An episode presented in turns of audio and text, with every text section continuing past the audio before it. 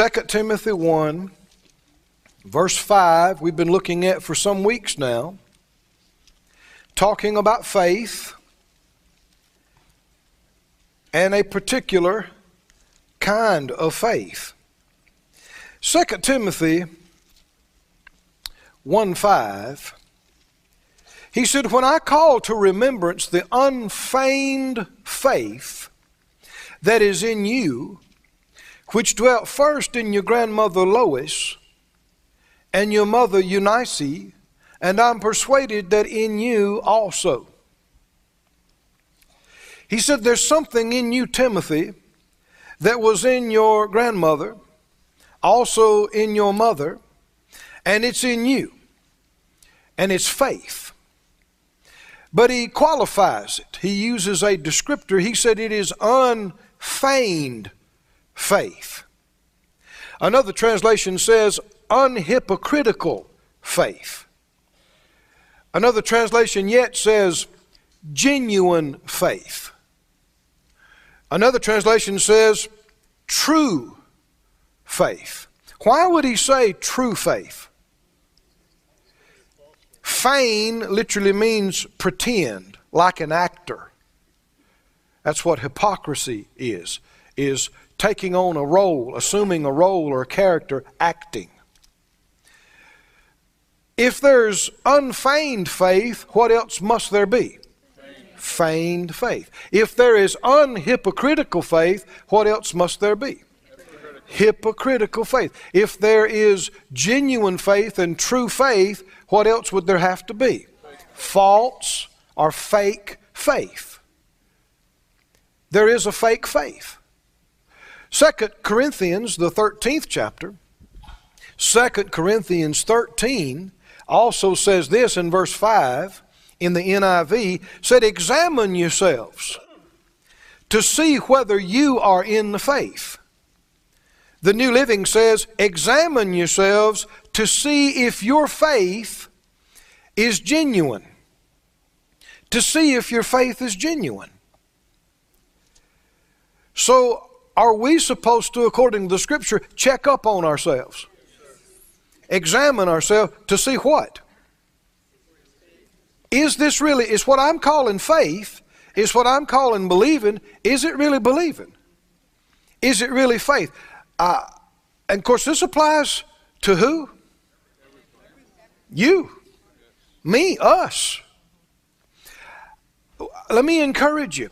Check up on yourself. Every time you hear out of your mouth, I'm believing for I'm believing that. Don't just say it randomly. See, it, th- these terms have begun to be thrown about loosely in our circles. Well, just believe with me on this. And, and just be in faith with me about this. And, and I'm in faith, I'm believing this is going to happen. I, somebody's telling me the other day, I'm believing that so and so is going to do such and such. I said, How? They said, What do you mean, how? I said, How are you believing that? They looked at me like I slapped them with a wet dishcloth.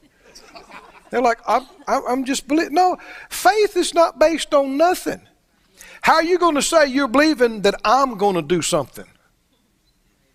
The only way you could really believe that is if I told you I would do it. There, there's a lot of junk going on now in the name of faith. I'm believing that this is going to happen. And they're no more believing it than anything. They're just talking. And, and somebody said, well, well, what's wrong with that? Everything. When you talk stuff and it doesn't happen, it hurts your faith. I'm believing for this, I'm believing for that, and you're just talking a bunch of empty talk, and things don't happen, don't happen, don't happen. You get to where you don't expect what you say to happen. You get to where you don't expect what you pray to happen. It hurts your faith. You'd be better off saying one thing and it happening Amen. than 90 things and on, you know, nothing happening. Be, be selective and you'll be effective. I didn't think that up. The Lord told me that years ago. he said, uh, he said it this way. He said, Keith, watch what you say, watch what you pray. If you'll be more selective about what you pray and what you say, if you'll be more selective, you'll be more effective. And so there are times that, you know, I, I remember talking about Brother Hagin a while ago. Uh, he said uh, years back, his uh, one of his children had a physical issue, and they called, let him know on the phone. He's out on the road in meetings. Uh, they had him longer than weeks at a time, sometimes six, seven, eight weeks in the same place. And uh, his uh, child has got some symptoms. And he said it wasn't anything life threatening. And he knew he's been teaching on healing. He's been healed miraculously himself when he was 16. He's been preaching and believing healing for decades already at this time. But he said what he did is he would uh, feed himself on, on healing again. Even though he's teaching and preaching in meetings, he said that he'd wake up sometimes in the middle of the night and he'd just read scriptures and quote scriptures on healing and he's stirring his faith up. And then over a course of several days, his faith got really kindled up high and he was prompted and he spoke to that situation concerning his child. And what do you think happened? Well, it cleared up, and the child was healed. But can you see how a lot of times people are too quick to just say stuff off the top of their head, and there's no power in it, and there's no faith in it? And that's what we're talking about here, what people call faith, but there is a fake faith. There is a phony faith. I'm not interested in that, are you? Should we be checking up on ourselves on a regular basis? So let me encourage you again now. Don't judge other people, but every time you hear come out of your mouth, I'm believing for. I'm believing that. Act on this verse and examine yourself. Am I really believing this? And what is it based on? Faith is not based on nothing. Faith is based on the most sure thing in the universe. Faith in God is based on what God said. Faith in me would be based on what I said.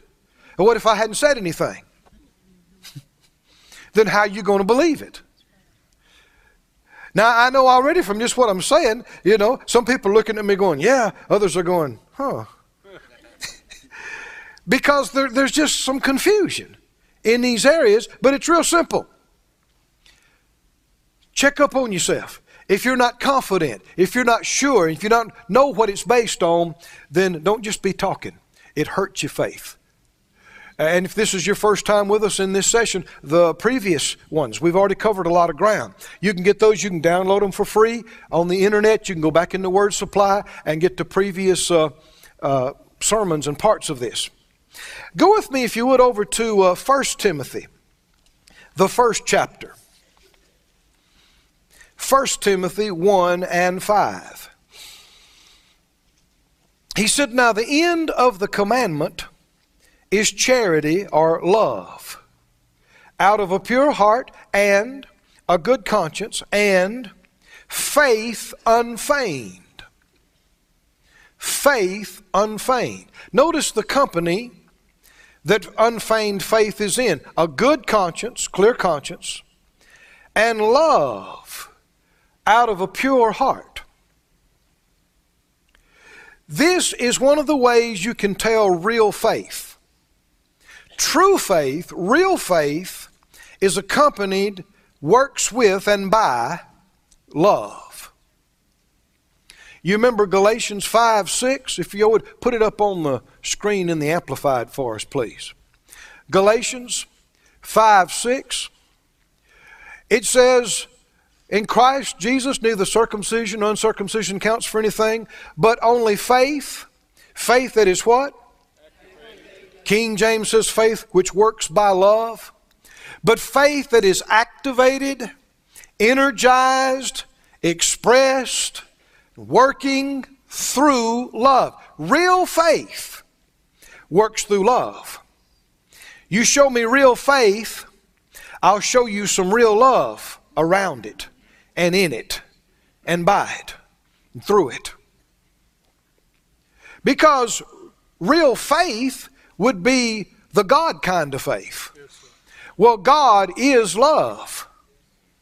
So you could say real faith is the love kind of faith. Said out loud, real faith, real faith. Works, works, by love, by love. through love.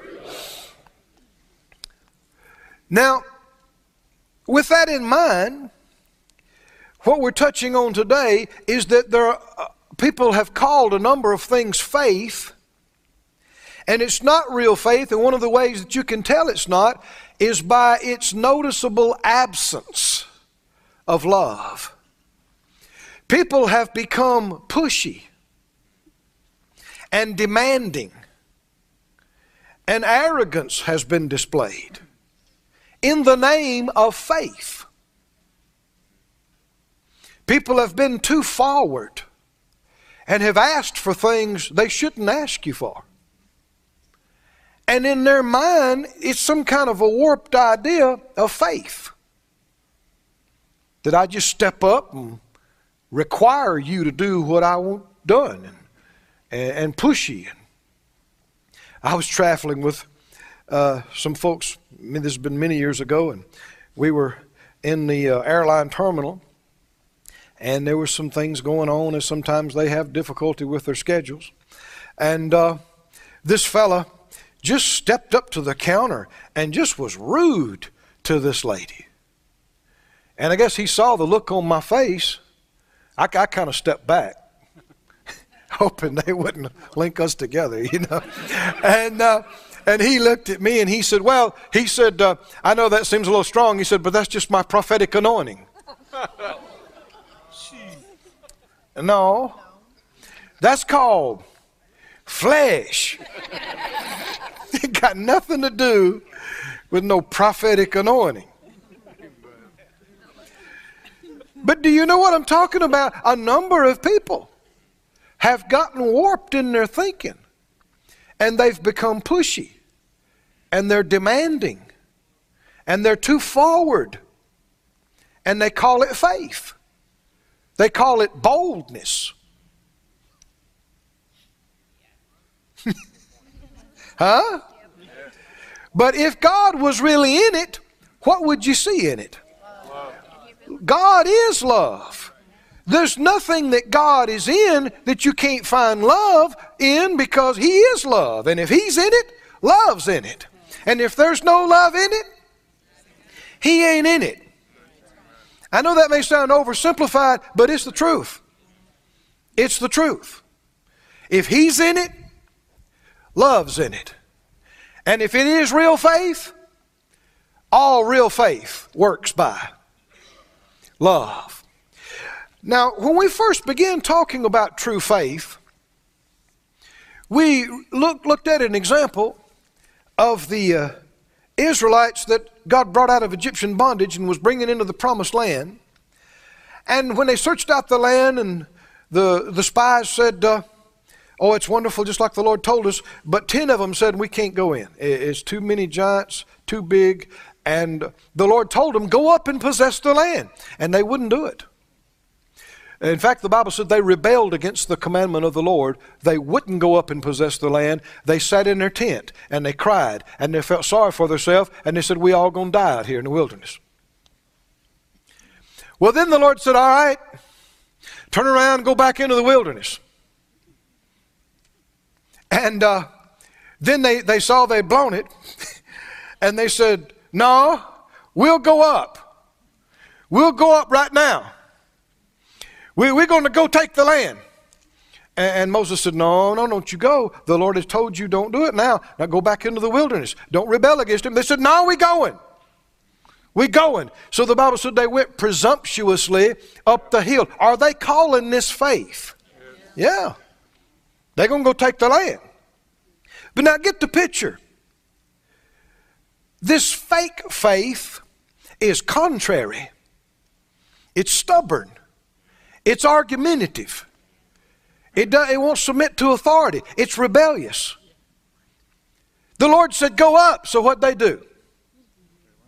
They wouldn't go. Go sit in the tent and cry. Then he says, All right, go to the wilderness. What do they say?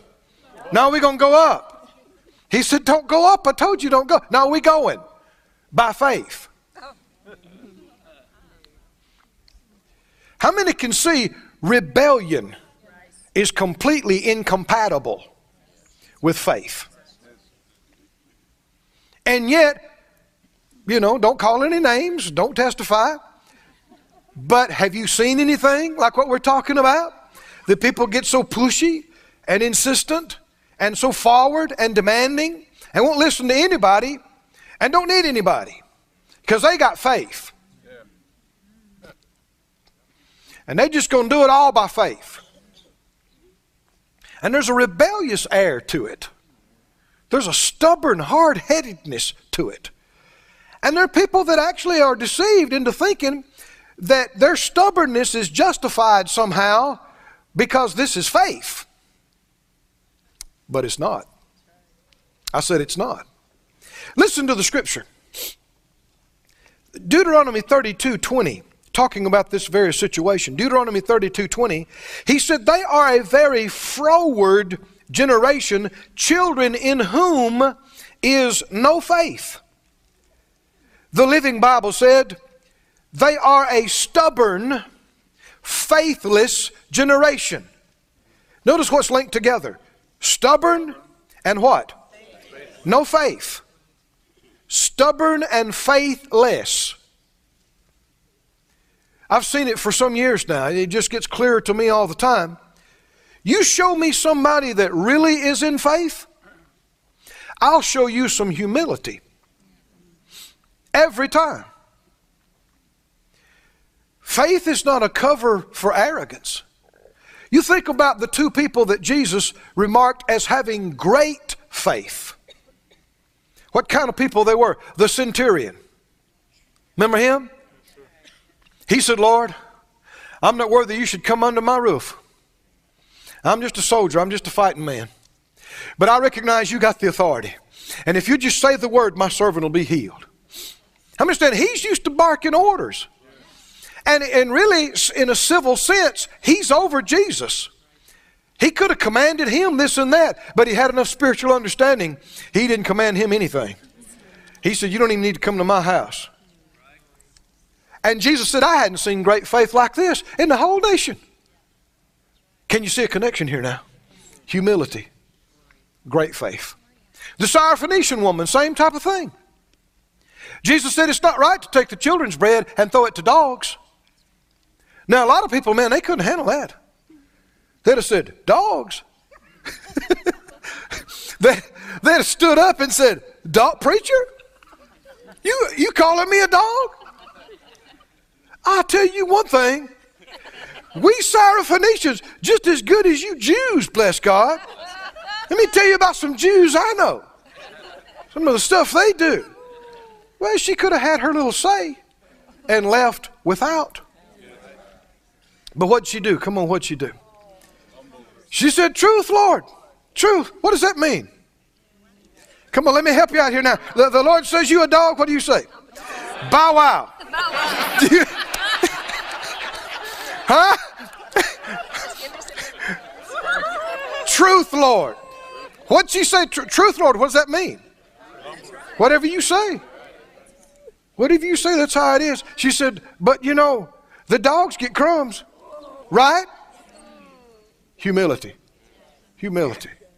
He said, Woman, great is your faith. And how many know her daughter got delivered and healed right then? Pride is completely incompatible with faith. If people are operating in pride and pushiness and arrogance and demanding, that's not real faith. That's a phony, fake faith. Doesn't work.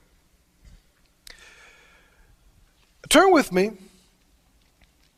to uh, 2 Corinthians 11. If you read 1st and 2nd Corinthians carefully, you'll find that Paul is having to deal with something by the Spirit of God. And that is, these are people that came in under his ministry. They got saved under his ministry. The, this church was born under his ministry. He is their father in the faith. He tells them, You may have 10,000 instructors, but you only got one, one daddy in the faith, like me. Amen. Right?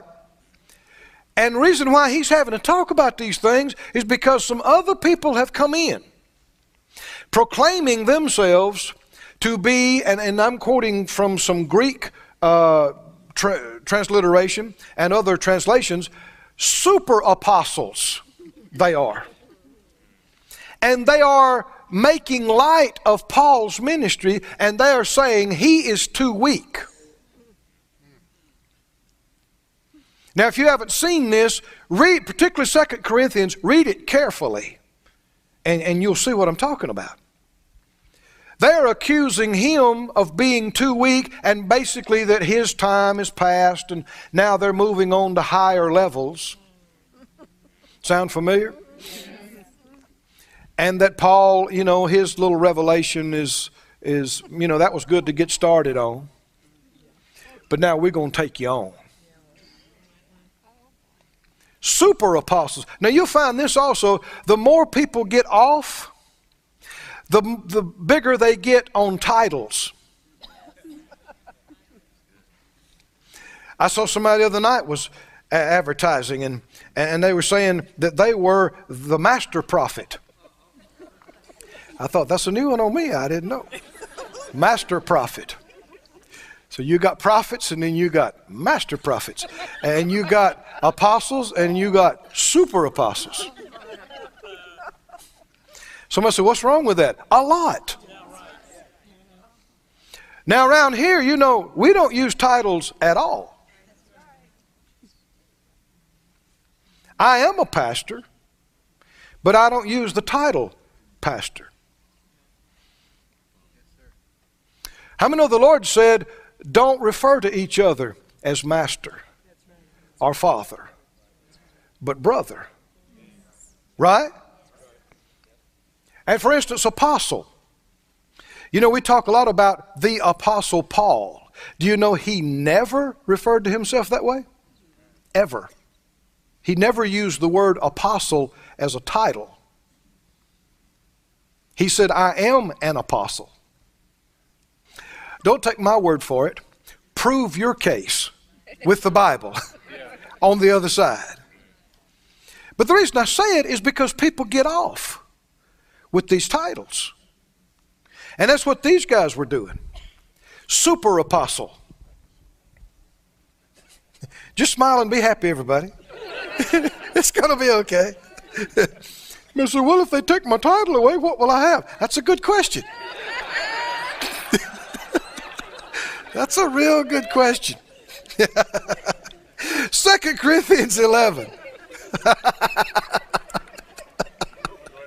oh, help us, Lord. Second Corinthians 11 13 says, For such are false apostles, deceitful workers, transforming themselves into the apostles of Christ. Who made them apostles? They made themselves apostles. are they real apostles? Not of the Lord. They are false or fake apostles. We, we talk about fake faith, and there's fake apostles, and there's fake prophets. But how many know that doesn't do away with the real thing? Just like there is a real faith, there also are real apostles and real prophets, just like there's real pastors and teachers and evangelists. Verse 14, and no marvel, for Satan himself is transformed into an angel of light. How many know the devil never comes in a red suit with a pitchfork? with a name tag. It says devil. he's tricky. He's, he's a deceiver. He pass, he, he endeavors to pass himself off. I know a fellow one time was trying to tell me, he, he came up arguing with me about something I had taught from the Word. He said, Well, well, he said, I, I hear all that. He said, But I had a vision. And I saw an angel. And the angel told me. And it was completely contradictory to the scriptures I had read that day. I said, Well, my brother, what about the Bible? It doesn't agree. He said, Well, yeah, but I know what I saw. I said, Sir, I don't doubt that you saw something.